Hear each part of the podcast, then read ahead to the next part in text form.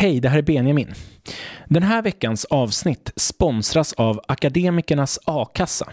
Det är en a-kassa som du med högskoleutbildning kan ha genom hela yrkeslivet. Hej kära lyssnare! Idag är det jubileum med avsnitt nummer 50. Det firar jag med att sända ett liveavsnitt som spelades in i Gamla Stans bokhandel den 28 oktober i år. Gäst är Hans Ruin, professor i filosofi vid Södertörns högskola och aktuell med essäsamlingen om Nietzsches filosofi. Dagens ämne handlar om hur den klassiska filosofin kan skänka tröst i moderna människors vardag. Utgångspunkt för samtalet är författaren Alain de Bottons bok Filosofins tröst. Där låter han sex olika filosofer bistå läsaren med praktiska råd som gör det lättare att hantera sånt som ett krossat hjärta, tom plånbok, en känsla av otillräcklighet och impopularitet. Jag heter Benjamin Elfors och du lyssnar på Bildningskomplexet.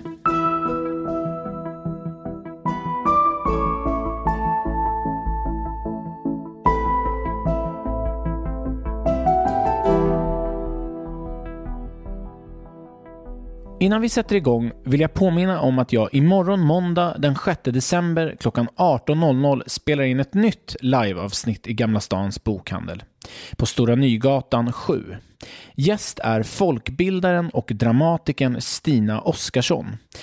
Hon argumenterar för att vi måste sluta att förlita oss på politiken och istället börja tro på människan. Vad det här innebär kommer vårt samtal att handla om. Det är fri entré, så se till att ta med en bekant och kom dit. Nu sätter vi igång med dagens avsnitt.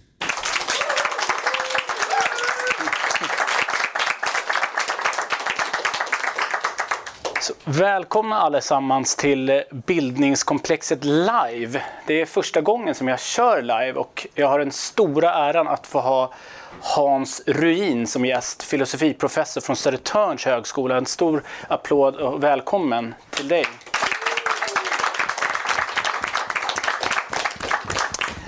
Ja, okej, okay. men vi ska rama in det här lite grann för publiken. Den bok som vi kommer utgå från i det här samtalet heter Filosofins tröst och är skriven av en Alain de Botton. Som är, han är ju akademiker och också filosof och tänkare och, och eh, skolad i Oxford bland annat. Och den här boken är väldigt fin därför att den eh, är som en liten tidslinje. Han plockar ut sex stycken filosofer och börjar med den äldsta och så går han framåt i tiden och försöker att förstå hur deras filosofi kan tillämpas idag och ge oss, skänka oss tröst. Så att den är väldigt vardagsnära det här anslaget. Så att det är det som är utgångspunkten i vårt samtal. Vi kommer välja ut tre filosofer och så ska vi prata om hur, förhoppningsvis när man går härifrån, hur man ska använda dem i olika svåra skeenden i livet. Eh, och min första fråga till dig är att han skriver ju här om en antik filosof som heter Epikurus som har sagt att när man har en sjuk kropp då ska man vända sig till läkaren. Och när man har en sjuk själ då ska man vända sig till filosofen. Så att, skulle du kunna börja med att berätta lite grann vad hade den antika människan eller längre bak i tiden, vad hade man för relation till filosofin när det kom till att bota själens eh, skavanker. Mm, mm. Nej, det där är en, en, eh, jätteviktig bit av den antika filosofins begynnelse. Man, den, den äldsta filosofin förknippar man kanske i första hand med naturfilosofi, alltså stora spekulationer om kosmos och liksom världen och hur allting hänger samman. Men det finns en underström av det där som också handlar om att, att vårda själen. Um, men kanske framförallt så blir det här tydligt med Sokrates. Eh, och, eh, och, det som gör Sokrates så speciell och som, en, liksom, som verkligen liksom bildar en epok inom filosofin är att han han är mindre intresserad egentligen av de här liksom stora kosmiska sammanhangen. Han söker upp människor, han för samtal med dem, han ställer deras liksom, eh, Eh, idéer om sig själva i fråga. Men framförallt så talar han om det här att det gäller att ta hand om eller vårda själen som man säger, att vårda sig själv. Och det handlar ju om att någonstans tänka sig att man genom, genom filosofiska samtal men också genom filosofisk reflektion på något sätt kan påverka sin egen själsliga balans. Man kan göra någonting med, med sin på så vis kan man säga mentala hälsa faktiskt genom att tänka bättre. Mm. För jag minns, du och jag pratade i telefon i, i veckan lite grann och då, då tyckte jag att du sa en intressant sak att idag har filosofin, eh, den upplevs av många i alla fall som väldigt teoretisk och teknisk och många svåra begrepp som man måste lära sig men vad jag hör dig säga nu är att den var, det var liksom en slags självhjälps ett självhjälpsprogram i större utsträckning förut? Ja, faktiskt. Alltså man kan ju se det som att alltså framförallt om man ser det till, till eh, alltså synen på etiken. För att den, den allra äldsta etik som vi känner till, om man tänker den liksom gammaltestamentliga etiken, den är ju väldigt pliktbaserad. Alltså det är vissa saker som man ska göra eller inte ska göra. Eh, och eh, mycket av den etiska diskussionen som pågår idag handlar ju också om så att säga, rätt och fel och re regler och liksom matriser för att räkna ut hur, liksom, vad är det bästa handlandet för att uppnå det bästa resultatet. Och då blir det som att etiken handlar egentligen om så att säga, ja, att, att bete sig väl i förhållande till antingen ett uppsatt mål eller till ett kollektiv. Men, men det som blir så tydligt om man går tillbaks till den klassiska antika grekiska filosofin är att den första fråga de ställer när det gäller etiken är ju inte hur ska jag göra för att göra rätt utan hur ska jag handla och leva för att leva väl. Så tanken att etiken någonstans handlar om att skapa ett liv i balans, ett liv i lycka och även ett liv i frihet är också ett begrepp som de faktiskt arbetar med. är helt centralt. Eh, och en bok som jag gärna undervisar, som vi inte ska prata mer om här, men som är liksom en klassiker i den genren är om man tänker Aristoteles Nikomakiska etik som är en bok som han förmodligen skrev då, eh, tillägnade sin, sin son. Den handlar ju också om det där att liksom etiken är just en lära i att uppnå personlig lycka. Inte bara som ett självhjälpsprojekt utan, utan som ett sätt att liksom se sitt liv i sammanhang med helheten och sammanhang med andra. Jätteintressant. Jag såg en, eller jag läste en intervju med Dalai Lama eh, för några veckor sedan där han pratar om att en viktig del i hans gärning är att försöka bevisa eh, tillsammans med forskningen att de buddhistiska teknikerna och meditationerna fungerar. Att de, de här gamla lärarna faktiskt går att bevisa rent vetenskapligt. Att de ger människor tröst eller stärker människors liv idag.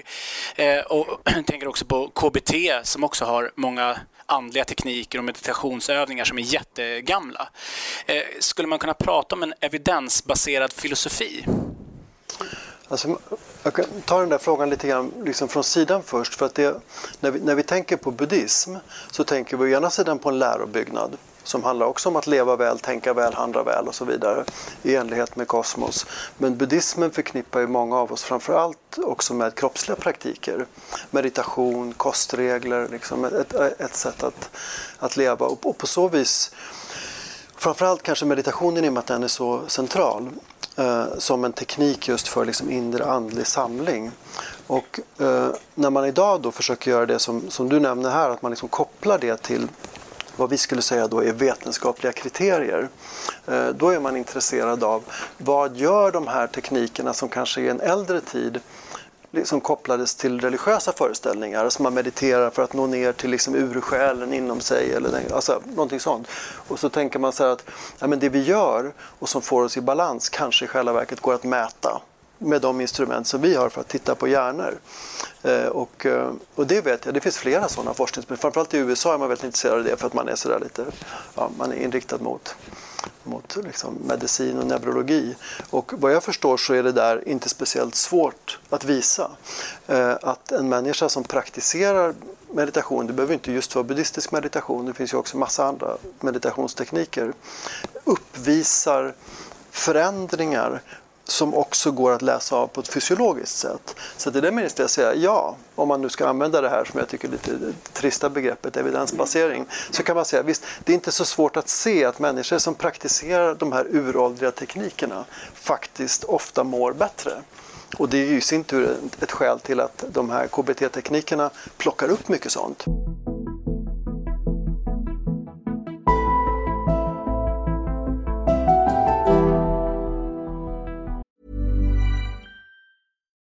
Knows therapy is great for solving problems, but getting therapy has its own problems too, like finding the right therapist, fitting into their schedule, and of course, the cost. Well, BetterHelp can solve those problems.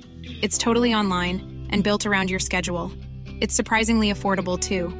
Connect with a credentialed therapist by phone, video, or online chat, all from the comfort of your home. Visit betterhelp.com to learn more and save 10% on your first month. That's BetterHelp H E L P. A lot can happen in three years, like a chatbot may be your new best friend. But what won't change? Needing health insurance. United Healthcare Tri Term Medical Plans, underwritten by Golden Rule Insurance Company, offer flexible, budget friendly coverage that lasts nearly three years in some states. Learn more at uh1.com. Burrow's Furniture is built for the way you live. From ensuring easy assembly and disassembly to honoring highly requested new colors for their award winning seating, they always have their customers in mind. Their modular seating is made out of durable materials to last and grow with you. And with Burrow, you always get fast, free shipping. Get up to 60% off during Burrow's Memorial Day sale at burrow.com slash ACAST. That's burrow.com slash ACAST. burrow.com slash ACAST. Ja, men låt oss börja då med en, alltså fadern eller den centrala figuren i filosofins historia, Sokrates. Och Alain de Botton, han menar på att Sokrates ska man använda när man har blivit impopulär. Så att om det är någon här i publiken som är impopulär, så lyssna extra noga nu, för Sokrates är den personen man ska vända sig till. Nej, men det, han, det som då Botton skriver om, det är att Sokrates tro på förnuftet, eller hur? Och han tror inte på åsikter och han tror inte på många människors olika åsikter utan han tror på att det finns ett förnuft och att man genom en dialog kan komma fram till vad som är rätt. Skulle du vilja utveckla det lite grann? Ja, jag skulle kanske inte riktigt beskriva Sokrates som att han har ett så entydigt positivt budskap. För att det, om man läser de här dialogerna då som Platon har skrivit som gestaltar Sokrates, vi har ju inga texter av honom så vi vet ju inte exakt hur han skulle ha låtit. Utan det är ju litterära skildringar som i vissa fall är skrivna flera decennier efter hans död. Men låt oss anta att, att Platon ger en, en hyfsat bra bild av honom. Så i de dialogerna där han liksom är som mest närvarande så är det inte alltid som ett positivt resultat utan det är ofta negativt. Eh, och det är Eh, och det kan, första gången man läser en Platon-dialog kan man tycka vad tusan vad irriterande person han är den där Sokrates. Han trasslar sönder alla människors argument, han bara ställer konstiga frågor ja, och till slut finns det liksom ingenting kvar. Vad är meningen med den här övningen? Jag tror man får, om man, om man liksom lär sig att läsa Platon då, och därmed hans Sokrates så upptäcker man så småningom att det det handlar om är ju ofta att punktera självsäkra människor. Så att många av de som dyker upp i de sokratiska dialogerna är, liksom, det är den tidens sådär, liksom kaxiga killar. Ja, de är rika, kommer från fina familjer, de har liksom militära eh, bedrifter och sånt där. Och de vet vad som gäller. Och han plockar sönder, på, ofta på ett väldigt subtilt sätt, deras självbild tills de till slut står där utan redskap. Och det är den effekten han vill uppnå, inte att säga så här ska du göra. Ja, utan det är liksom att demontera en överdriven självsäkerhet. Och det, det, det ligger en poäng i det. För då öppnar man sig också för... Alltså man, han gör dem mottagliga för en frågande hållning. För den människa som har tappat fotfästet är också en människa som är öppen för att faktiskt tänka annorlunda. Så jag skulle nog snarare peka på, på det.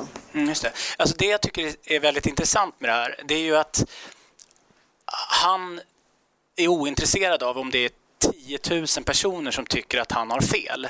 Han vill veta hur goda deras skäl är. Eller hur? Han vill höra vad deras skäl är. Och det tycker jag man kan översätta idag till de drev som återkommer i samhället hela tiden. Vi ser ju drev varannan vecka mot personer där det verkar vara så att Ja, men om det är 10 000 personer som tycker någonting på sociala medier så, så blir det på något sätt rätt. Och där, och där skulle man ju kunna vara då väldigt... De som hamnar i ett drev, de blir ju väldigt impopulära. Jag tänker på Lena Andersson som har varit gäst hos mig vid två tillfällen. Hon har ju hamnat i mothugg mot, mot stora massan. Hon har ju, hon har ju kritiserat metoo och hon, har, hon tog Horace Engdahl i försvar. Och när många sådana stekheta frågor som inte var så populära. Jag tänker, hon hävdar ju att hon sakligt och sokratiskt har argumenterat för varför hon har rätt och den stora massan har fel. Eh, jag vill bara höra dig kommentera, hur, hur, hur kan man använda Sokrates i drev? Ja, eh, eh, Lena Andersson kanske är lite mer tvärsäker person än vad Sokrates är. Men, men, men eh, om, vi, om vi kopplar det till det du säger allmänt det här att, att, så att säga, inte gå med strömmen utan att våga ställa de svåra frågorna. Då är han ju absolut en förebild både för henne och många andra. Liksom kanske både sanningssägare och visselblåsare och människor som vågar så att säga, sticka ut. Och, eh, och man förstår ju av dels det som faktiskt hände i Aten då och Platons skildringar att Sokrates var ju väldigt provocerande. Många blev irriterade och han fick fiender. Eh, och, eh, och sen den här till slut då den anklagelseakt som riktades mot honom eh, den var ju på sätt och vis försåtlig men det var ju då att han trotsade statens gudar och det kan man ju, det kan man ju översätta i vår tid till att han liksom trotsade den allmänna med, påbjudna meningen. Ja, så det, trotsade restriktioner i pandemin? Ja, ja, ja, det kanske det, det är lite mer, det, det är mer tvegad. Ja, så att, eh, men, men åtminstone liksom den allmänna uppfattningen. Och, eh, och det där ledde ju då de här liksom domarna drevs då där till att döma dem till döden. Det är ett fruktansvärt hårt straff men i och med att det liksom handlade om då att han, att han faktiskt var åklagad, anklagad för, för religiös hädelse så hamnade han ju där. Och det var ju på så vis som han också blev, vad ska man säga, den, ja, den liksom paradigmatiska hjälten för alla ensamma sanningssägare. De som vågar stå upp, som är till och med beredda att i ett avgörande ögonblick riskera sitt liv.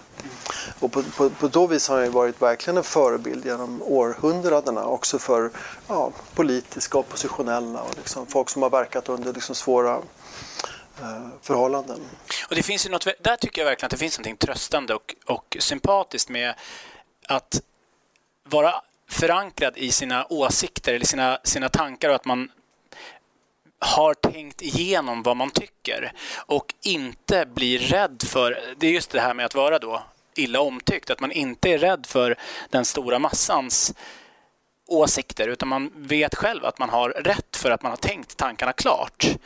Eh, och han var ju, gick ju så långt att han till och med var beredd att dö för ja. Han tänkte inte ta tillbaks det han hade sagt. Eller han menade på att han hade rätt. Va, va, varför, varför var han beredd att gå, eller varför dog han av det här, av sina egna åsikter?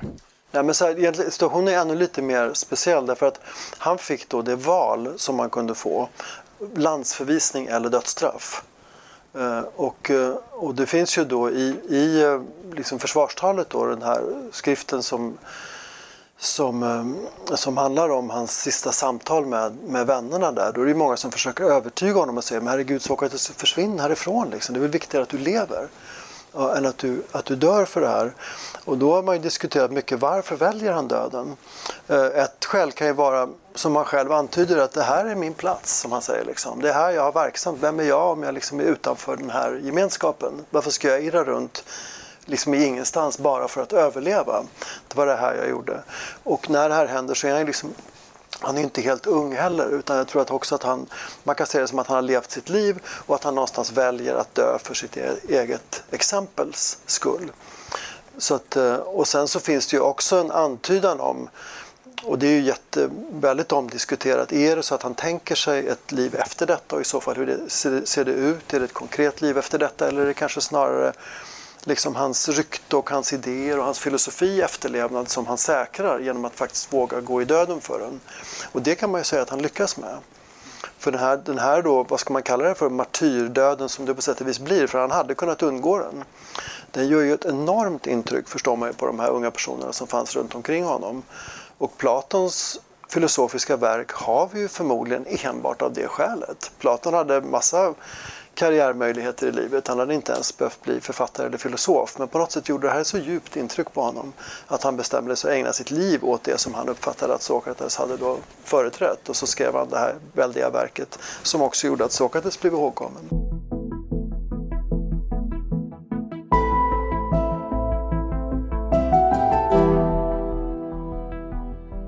Vi går vidare till en annan person som eh, då är lite senare. Det är, han, det är väl runt, det är Seneca vi ska prata om nu, som är, det är väl runt eh, Kristi födelse ja. och eh, lite därefter, några, ett par decennier efter. Och där menar ju Allan Boton att Seneca, som är en stoiker, han, vilket vi kommer att prata om, han ska man använda när man stöter på motgångar i livet. Därför att hans filosofi, eller stoicismen överhuvudtaget, bygger väl lite grann på det här att överbrygga gapet mellan ens önskningar och den faktiska verkligheten som önskningarna sen krockar med när man inte får det man vill ha. Så hur ska vi förstå stoicismen och Senecas filosofi? Ehm, den har ju Historiskt kan man ju säga att den har en koppling till Sokrates. De, de här äldsta stoikerna som de kallas, den, den, man brukar prata om som grundare av den skolan som heter Zenon. Han var i princip jämngammal med, med Platon och kanske Aristoteles. Så att han var ju också någon som så att säga verkade i Sokrates anda eller omedelbara efterföljd. Eh, och han skapade en skola då som, där de gick runt i någon pelargång där som är, ordet stoa kommer egentligen från det. Så att de kallades de här som gick runt och pratade och undervisade i pelargångar. Och de blev en jätteviktig skolbildning under den här liksom då århundradena före Kristus i Grekland. Och eh, de sysslade med både vetenskap och moralfilosofi och liksom livspraktik på olika sätt. Men det som är lite underligt är att vi har ju massor med texter kvar av Platon och Aristoteles men nästan ingenting av de här tidiga stoikerna. De är bara namn och fragment och så kan det ju bli i historien. Men däremot då så hade de bland romarna då som ju kulturellt lärde sig så mycket av grekerna och liksom översatte och läste och studerade och liksom tog intryck av grekerna både filosofiskt och konstnärligt och litterärt så blev just den här stoicismen jätteviktig. Och Seneca som är en författare som vi har ganska mycket texter av han är ju då någon som har liksom gått i lära kan man säga hos de äldre stoikerna och även då kan man säga Sokrates och Platon. Um, och, och för honom så var stoicismen då framför allt kan man säga som, som du tar upp då en, en livslära för att ja, hantera motgångar men överhuvudtaget att lära sig att leva på ett sådant sätt att man inte låter sig eller att man bibehåller balansen även liksom under liksom stormiga omständigheter och liksom inför sjukdom och nöd och förlust och alltihopa. Så det handlade mycket om en, en, en, en lära i självbehärskning. Och visst, jag har tolkat honom som en person som uppmuntrar till negativt tänkande. Till, till, till, skillnad från det här som vi ser idag där det är väldigt populärt med positivt tänkande. Jag tänker på den här lite new age The Secret, att man ska blunda och föreställa sig hur man får sina första miljarder och sen så kommer man, mm. kommer man dit eh, en dag. Eh, och jag tänker att Seneca låter som motsatsen till det. Han, han säger att förvä för, eh, förvänta dig allt och vad är han säger? Förbered dig på allt och förvänta dig allt. Att allt det värsta kan alltid hända och att man, jag har för mig att Boton skriver någonstans här att han till och med vaknar på morgonen och föreställer sig alla olyckor som eventuellt skulle kunna ske. För att om de sker så var inte det så farligt. Nej.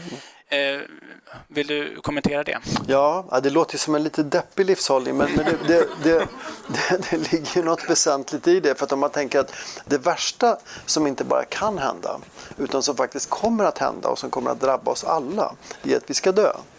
Ja, och det vill man inte tänka på särskilt när man är ung. Men, men det kommer ju bli så. Ja, och då, då för varje människa som föds och blir medveten så måste man ju på något sätt ha en inställning till det. Man kan få panik första gången man som barn inser att det kommer ta slut. Ja. Eller man kan liksom på olika sätt liksom känna sitt liv tilltrasslat av den meningslöshet som det kan utlösa. Men på något sätt måste man hantera detta faktum. För det finns ingenting som tyder på att det går att undvika, tvärtom. Så att i den meningen är det värsta redan där. Ja, och, eh, och det är ju det som är på något sätt, det är ju, till och med Sokrates säger någonstans, och det blev liksom en av de här mottorna från den tidiga antika filosofin, att, att, att filosofin är konsten att dö. Det kan ju låta väldigt drastiskt första gången man hör det för det, är ju, det är ska ju vara en konst att leva. Men det går inte att leva med mindre än att man också lär sig att dö. För att det är det vi är på väg mot. Ja, så att vi har en utmätt tid och nu ska vi eh, förvalta den. Och hur förvaltar man sin tid fram till döden väl? Men har, kan du ge något exempel på eh, tekniker eller saker han säger, Seneca, som man ska göra för att uthärda de här motgångarna? Alltså det som är generellt för stoikerna är just som du säger att man, man visualiserar eh, möjligheter. Att man, man, man, man mäter upp liksom livets domän och så tänker man så här. Vad kan jag påverka? Vad kan jag inte påverka? Innehållet i mina tankar till exempel, det kan jag ju påverka. Det kan jag styra med min vilja, jag kan odla, jag kan läsa saker, jag kan ta intryck, jag kan utveckla idéer. Vad som ytterst händer med min kropp kan jag inte kontrollera. Alltså jag kan ju se till att försöka vara hälsosam och inte liksom dra på mig liksom sjukdomar och ohälsa. Men ytterst sett kan jag inte kontrollera min kropp. Jag kan inte heller kontrollera vad som sker med alla människor runt omkring mig som, som jag bryr mig om. Och, och det faktum att de plötsligt kan någon försvinna. Så, alltså att, att, på något sätt sortera in livet i det som går att kontrollera och det som inte går att kontrollera. Det är en sån tankeövning som finns hos honom och, och, och många av de andra stoikerna. Och poängen med det är lite grann att, att försöka att redan föregripa den besvikelse och den smärta som kommer ur när det som vi inte kan kontrollera sker. Ja. Och så länge allt det sköra som man har runt omkring sig som kan försvinna, så länge man vet att det kan försvinna så ska man kunna glädja sig åt det. Men man ska också vara beredd på att det går förlorat. Ja, men, men å andra sidan då, det som vi kan påverka, det ska vi ju försöka påverka. Så vi ska ju utveckla vår frihet, det är ju inte en fatalism på så vis. Men det handlar om att sortera upp det i två bitar.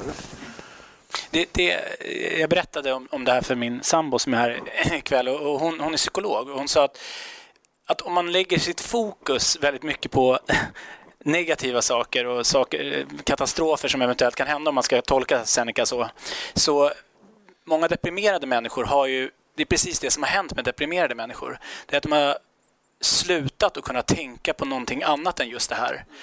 Och då sitter jag och tänker, kan det vara så att om man tillämpar Seneca lite för radikalt eller för, för troget, så apropå det här med evidensen då, kan det vara så att det kan vara ändå skadligt att föreställa sig för mycket av, av olyckor som eventuellt kan ske? Absolut, det kan det, det kan det säkert vara. Men det var ju, det var ju inte hans poäng med det. Men självklart är det så att men, men det, det, um, jag känner också många människor i min närhet som, som är nästan besatta av att visualisera negativa möjligheter. Ja, när, man, när, man, hamnar i, i, en diskussion eller kanske till och med en konflikt med en sån person så vill de gärna framställa sig själv som rationella ja. och säga så här, men du tänker inte på allt det hemska som kan hända, liksom att du inte föregriper det. Ja, ja, så det, den, den, den riskfixerade människan försvarar sig gärna bakom den här idén om rationalitet. Så att det där är ju också en fråga om, om kalibrering. Men, men, men här handlar det liksom om att, eh, eh, att inte, inte tänka på det negativa för att hålla fast det negativa utan att kunna så att säga, parera proaktivt dess effekt på ens eget psyke när det sker. Alltså jag, ja. Så det, det är en väldig skillnad. Alltså jag, jag, sitter inte fast i den där negativa tanken. Men genom att ha visualiserat den så kan jag också bygga upp nästan som en slags mental skyddskudde. Eh, istället för att störta in i den som man gör och säger, om man tänker att man bara lever i nuet eller någonting sånt och så plötsligt bara smäller liksom dörrarna igen och slår sönder ens liv. Då kan man ju säga i efterhand, ja, men då hade ju visualiseringen av den här möjligheten kunnat hålla det hela under kontroll. Och det, det, stoikernas filosofi handlar ju mycket om, om att ja, kontrollera fatalitet, alltså kontrollera olycka på så vis i förväg. En, en, av de mest berömda stoikerna, Marcus Aurelius, du och jag har pratat om honom innan också, han har skrivit en bok som heter Självbetraktelser som jag alltså, verkligen vill rekommendera alla att köpa den för att den har kommit ut nu i en ny översättning och det, det är en helt enastående bok. Som, som han, han var romersk kejsare kring 100, 100 efter Kristus, som 200-talet efter Kristus, som har skrivit en, en bok, det är liksom aforismer, små korta korta stycken kan man säga om hur man ska stå ut med livet eller hur man ska vara rustad för vardagen. Och det är ju precis det här som vi pratar om i Seneca. Nu visar det sig att han inte har läst Seneca men det är ändå otroligt eh, vackra skildringar av just det här att vara förberedd på att bara vakna upp och han skriver någonstans att du kommer att träffa massa assholes idag. Eh, och de är liksom till, de är, till, de är till för dig. Det är det här som har liksom dykt upp i självhjälpsböcker. De, de, är, de är där för att hjälpa dig att komma på rätt väg. Nej, men det är förenklat, men så att den där stoiska läran är, tycker jag verkligen går att tillämpa idag. Man kan verkligen ta de där böckerna och använda på sin arbetssituation eller sin kärleksrelation och få det att funka. Ja, nej, jag håller med dig när det gäller Marcus. Att jag kan bara upprepa din rekommendation. Jag har undervisat på den där boken för många år sedan. blev helt tagen när man verkligen går ner i den. För man väntar sig kanske inte att en romersk kejsare som sitter ute i fält och för anteckningar att han ska kunna ha så mycket att säga. Men det är just som du säger, det finns en väldigt, väldigt hög himmel i den där boken. Det är som att han lyfter sig från det här på något sätt, allt surret som han är omgiven av. Det är märkligt att tänka sig att en sån författare kan uppstå ur en, ur en en sån belägrad människa, man förstår, som sitter i mitten av ett rike och styr det och omgiven av liksom, konflikter och ränker och svåra beslut. Det är en väldigt vacker bok tycker jag också. Mm. Och jag tyckte du sa det fint också när vi pratade i telefon, att det som han gör och stoikerna gör, och Seneca, eftersom det är honom vi pratar om, det är att idag så handlar det mycket av självhjälpslitteraturen. Den är så otroligt inåtblickande. Den handlar bara om vad ska jag göra för att må bättre? Men att stoikerna pratar ju också om, om världsalltet, om helheten, om, de, om människorna omkring en. Men också eh, jorden som sådan, naturen, är också jätteviktig. Att vi, vi, vi alla ingår i en helhet. Så att det finns liksom en religiös aspekt som den moderna självhjälpslitteraturen totalt på något sätt, eller det här är ju väldigt hård, eh, hårdragning, men har tagit bort. Mm. Nej, du formulerar så väl så jag vet inte riktigt vad jag ska lägga till egentligen. Det var dina tankar som jag ja, formulerade ja. om. ja, nej, men det, det är ju helt sant. Och det, och det är ju... Eh, det där på något sätt, man ska liksom bara bygga på det lite grann. att Ofta så har vi en lite för begränsad syn också på den antika filosofin, även liksom så den undervisas. För vi ser det som att det är en strikt åtskillnad mellan religion och filosofi. Och med filosoferna kommer logos och då försvinner mytos och liksom religion och vidskepelse och filosoferna står för förnuftet. Men det är ju så uppenbart när man läser den äldre filosofin att de ser sig som att de träder in på samma arena där de religiösa systemen redan finns. Alltså de svarar på samma frågor men tycker de då på ett vidare sätt. Och därför blir relationen till, till liksom kosmos, till helheten och också till tanken på kanske en omspännande ande eller andlighet som vi också är en del av, ingenting konstigt för dem. Utan det, det löper liksom i, i ett. Och, och jag skulle även säga eh, liksom ett sätt att, att förhålla sig till vetenskap. För att Eh, vi lever ju med vetenskaplig kultur och man ska, man, ska vara, man ska kunna vetenskap och man ska ha ett vetenskapligt förhållningssätt. Men för, för, även för dem när de bedriver vetenskap så handlar ju det om en Vetenskapen är ju också en relation till helheten. Det är inte bara liksom ett tekniskt kunnande med hjälp av vilket vi kontrollerar elementen. Utan vetenskap är en, en slags orienteringskarta. Eh, så när stoikerna säger att det gäller att leva väl i förhållande till naturen, till fysis, då är för dem fysik och etik, det är på något sätt två sidor av, av samma sak. Och så tänker ju inte riktigt vi, eller men det låter ju flummigt när vi säger det, men för, för dem var det självklart att de hängde ihop. Så på så vis tycker jag att det, det är viktigt det där som du lyfter fram att när man idag ska hjälpa människor med, med, meditationsteknik och självkontroll och liksom sånt där så är det som att man redan från början pekar ut dem som att här är du och du har ett problem och det är något trassligt i ditt huvud och nu ska vi sätta in åtgärder. Man kanske vet att man hämtar vissa intryck från buddhism eller filosofi eller något sånt där men, men man missar ofta exakt det där att det handlar om att, att komma ut ur sig själv för ofta är det ju det man vill. Man sitter ju instängd i sig själv. Det är därför man, man är liksom nojig och olycklig. Så att man, man liksom vill ju bredda horisonten och där, där är ju filosofin, kanske i kombination med vissa av sådana här praktiska tekniker som meditation och askes och liksom andra sådana saker, en, någonting, det leder längre.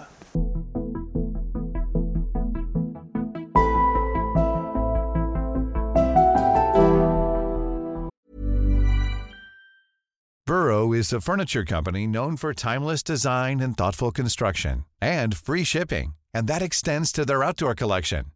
Their outdoor furniture is built to withstand the elements, featuring rust-proof stainless steel hardware, weather-ready teak, and quick-dry foam cushions.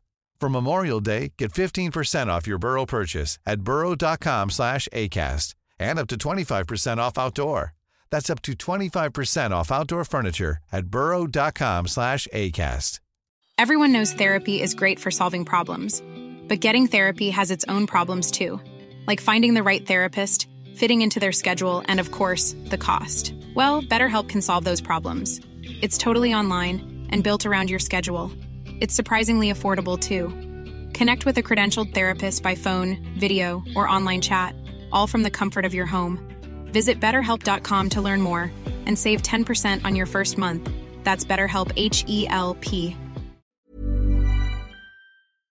Vi ska gå vidare till din eh, favoritfilosof, eller hur? Det måste man väl ändå säga att han är. Eh, Friedrich Nietzsche, som är filosof och levde i, i mitten, slutet på 1800-talet. Eh, och där menar ju Allan Botton att han är mästaren att an, kom, vända sig till när det kommer till livets svårigheter. Nu är ju motgångar och svårigheter, men jag vet inte riktigt vad som skiljer dem, men när livet är svårt, då är Nietzsche personen man ska vända sig till. Och Nietzsche, utifrån Bottons tolkning då, är en person som med öppna armar tycker att man ska ta emot svårigheter. Han är en som jag tolkar det, nästan en dyrkare av svårigheter. Eh, jag vill bara läsa eh, en väldigt eh, träffande, tycker jag, eh, illustration av det här. Så här skriver Nietzsche. De människor som jag bryr mig om önskar jag lidande, förtvivlan, sjukdom, dålig behandling, förödmjukelse. Jag vill inte att de ska vara obekanta med djupt självförakt, självmisstrons tortyr, de kuvades förtvivlan. Det är, där har ni en muntergök. eh, nej men, det här är ju väldigt spännande. Kan, kan du ta oss in i hans värld här? Va, vad är hans förhållande till lidande? Får jag, får jag gå en liten omväg? Jag vill hitta tillbaka till frågan. Men jag tycker att, att eh, Nietzsche är speciellt intressant i relation till de här tidiga antika skolorna som vi har börjat med. Och, och Botton ser det. Eh, och, eh, för att eh, det blev på något sätt så att de här antika lite självhjälpsfilosofierna hamnade lite i vanrykte kan man säga. Efter att stoicismen hade varit en viktig skolning för människor under många, många århundraden. Man kan se fortfarande stoicismen liksom långt in på 1700-talet är liksom en filosofi som många omfattar. Läs till exempel drottning Kristinas maximer, de är helt, det är liksom klockren stoicism. Ganska vackra en del av hennes tankar. Men med de här stora systembyggarna där kring 1800 med Hegel och sådär så blir det som att de här stoiker och epikureer de ses som någon slags lite B-filosofer som bara sysslade med, med självhjälp och liksom föreställningar om jaget. De byggde inte de stora systemen och såg inte hur saker hängde samman. Så de hamnade lite i vanrykten. Och här är Nietzsche en viktig person för att han återupptäcker kan man säga den här antika livsfilosofin och gör den till sin och hämtar in mycket av, av det som vi har pratat om. Eh, och inte minst vad det gäller synen på lust och lidande och självbehärskning och så vidare. Men, men eh, det här lite speciella som, som du lyfter upp nu med det där citatet, alltså hur ska, menar han verkligen liksom att det är bra att lida? Kanske lite grann ska man se det i relation till hans egen eh, speciella livsomständighet. För att hans, hans liv rymde ju så många liksom, tvära kast. Dels då så drabbades hans familj av en stor tragedi när han var ganska liten. Han förlorade sin far eh, i en sjukdom och strax därefter sin yngre bror. Så att hela familjens tillvaro, familjeförsörjare och allting slog sönder. Så att det var som att familjens liv började med en katastrof. Eh, och sen så gick det väldigt bra för honom ett tag. Han kom, kom in i någon fin spännande skola och sådär studerade grekiska och latin och allt möjligt. Men sen så, han hade också någon sjuklighet i sig. Det är lite oklart vad som egentligen var grundskälet till det. Men han led av sådana fruktansvärda migräner bland annat som ibland slog över i synrubbningar.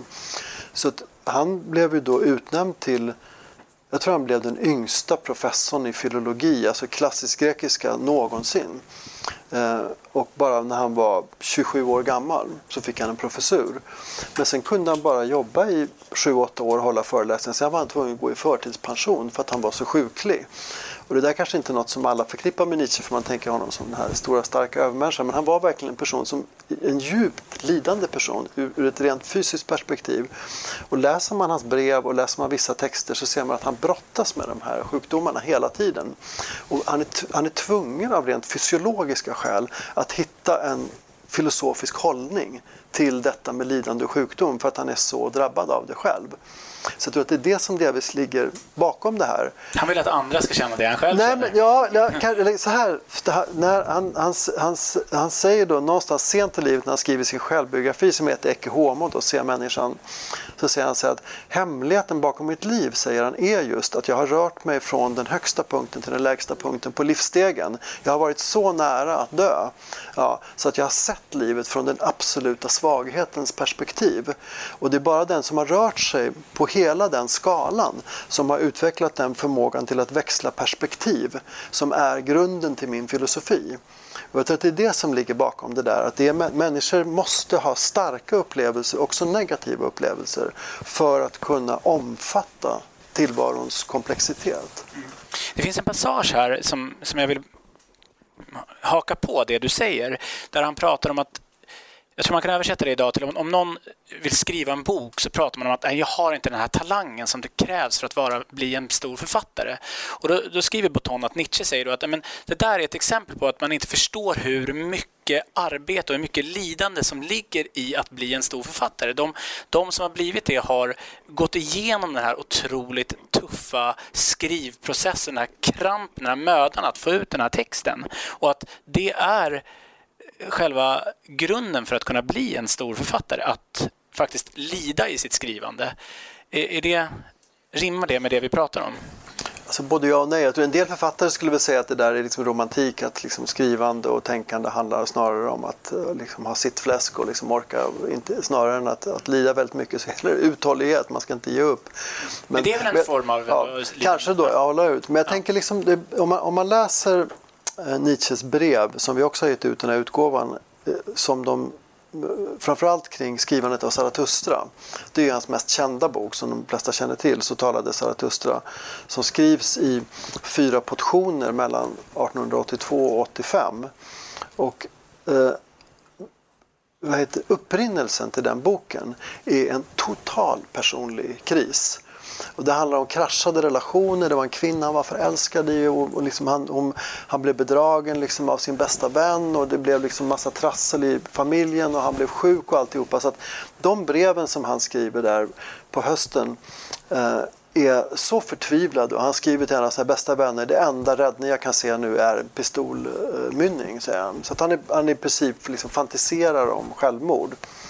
Eh, och sen så sker det någonting där med honom. Att han på något sätt så han, han har en fin formulering att säga så här, om jag kan, för, om jag kan förvandla denna skit, säger han, till guld, då har jag kommit på alkemisternas hemlighet.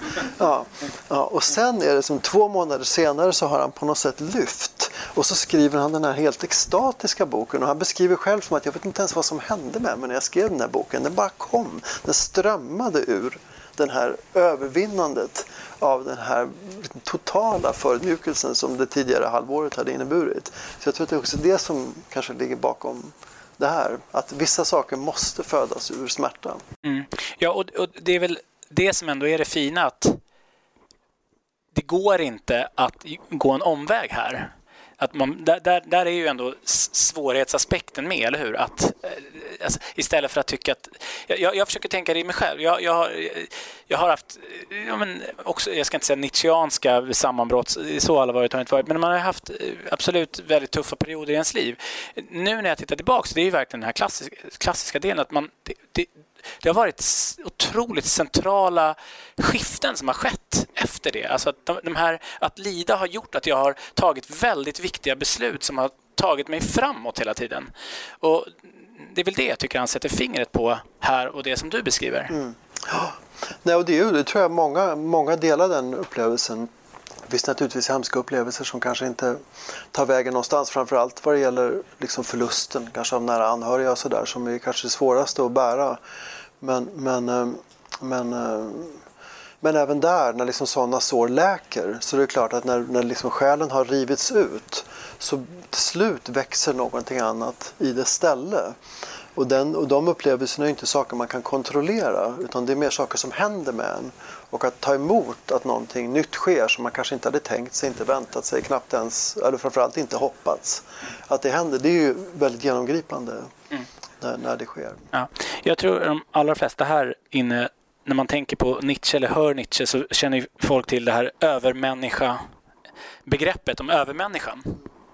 Som många, det har ju såna här klassiska felkopplingar till nazismen och att Hitler skulle ha eh, läst in någon slags förintelse i det, vilket såklart inte alls har varit eh, Nietzsches eh, avsikt. Men finns det någonting i det här med övermänniskan eh, som går att koppla till det vi pratar om här? Om, om lidande och, och eh, att bli, få tröst, mm, helt enkelt. Mm. Absolut.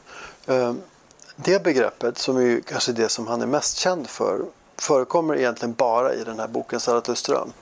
Eh, vare sig före eller, eller efter sysslar han med det, men det, liksom, det kommer att bli emblematiskt för honom. Och eh, jag tror inte att det är någon tillfällighet, för det har lite att göra med det som vi har talat om, att hela den där boken är på något sätt också en den är född ur en process av personligt övervinnande. Att övervinna just smärta, förödmjukelse, en känsla av att ha liksom befunnit sig på botten. Så det är som att den, den affekt eller den rörelse som kommer ur den boken handlar om att resa sig, ta ett steg vidare. Och då formulerar den här idén att eh, människan är inte färdig. Utan människan är ett djur, en varelse som fortfarande är på väg. Lite grann kan man se det i, i evolutionära termer, även om Nietzsche inte var någon stor beundrare av Darwin. Men att på något sätt se människan som en historisk gestalt också. Hon har kommit någonstans ifrån, hon är på väg någonstans ifrån. Där vi just nu står är inte där vi kommer vara så småningom. Så att det handlar om att peka mot en form av mänsklighet som kanske ännu inte är realiserad. Eh, och, eh, så att det handlar inte om att inom det nuvarande skicket säga att ja, vissa människor är övermänniskor och de ska liksom trampa på de som är under. Utan det handlar ju snarare om en fantasi om att det ligger latent inom människan möjligheten att övervinna sig. Men om man då försöker titta lite närmare på ja, men vad lägger han i det här begreppet övermänniska? Vem är den här figuren? Är det någon starkare person? Är det liksom, ser den ut på ett annat sätt? Alltså, och då tycker jag det är intressant, återigen apropå vårt samtal, att säga att det som framför allt kanske kännetecknar övermänniskan det är, säger han, att hon har övervunnit det resentiment eller den illvilja mot livet som kommer ur att inte kunna acceptera döden. Att det tar slut. För att det som lätt händer när människan stirrar in i sin tillvaro är ju just att man ser detta mörker. Man ser vad är meningen med tiden? Vi försvinner allihopa. Folk kommer upp och de försvinner. Det är som att det bara det är en slags evigt rullande hjul av meningslöst verklighet. Ja. Och utifrån en sån eh, bild av livet så är det ju lätt att antingen bli förtvivlad och tycka att det är helt meningslöst Alternativt att man tänker sig det måste finnas en helt annan verklighet någon annanstans. Det kan inte vara så totalt meningslöst som det här. Liksom, ja. Och då fantiserar man ihop andra världar. Ja, en gudomlig värld, ett paradis, någonting som ska, något helt annat. Så att människans behov av att fantisera ihop, vad ska man säga, en slags tröstande metafysik kommer också ur den här oförmågan att kunna stirra in i meningslösheten, ta emot den och ändå se en mening. Och det är i det sammanhanget som man pratar om övermänniskan som den som har övervunnit det latenta hat mot livet som kommer ur en människa som inte klarar av att se det. Då blir det ju mer en, en, då är det ett filosofiskt övervinnande som på något sätt ska bereda väg för någonting annat. Eh, jätteintressant. Eh, har han några, några konkreta förslag på hur vi närmar oss övermänniskoidealet? Absolut, hela Zarathustra, den, den, det är som en undervisande bok. Om ni läser den, eh, den finns ju här, jag vet inte om de, om de har den här i, i vår utgåva där, men vi har ett långt efterord till den också där jag försöker lite grann förklara längre hur man ska förstå den. Men, men den är ju nästan som en, Eh, en dramatiserad lärobok.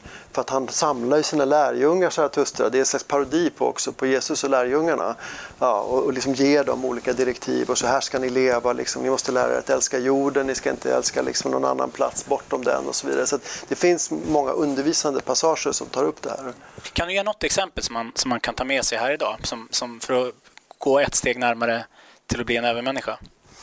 Uh, ja. Rätt formulerad fråga, eller hur? Ja, ja, ja. Nej men alltså, eh, jag tror inte jag kan formulera det bättre än vad jag just sa i relation till den här liksom stora utmaningen. Att, att försöka se en mening i det, liksom det cykliska levandet och döendet ja, som någonting som vi inte slipper ur men, men som vi har att ta vara på ja, och försöka ta emot som en gåva och inte som, en, som, en, eh, eh som bara ett slut. Eh, men ett oerhört stort tack Hans att du kom till min podd. Det har verkligen varit kul att, att prata med dig. Tack.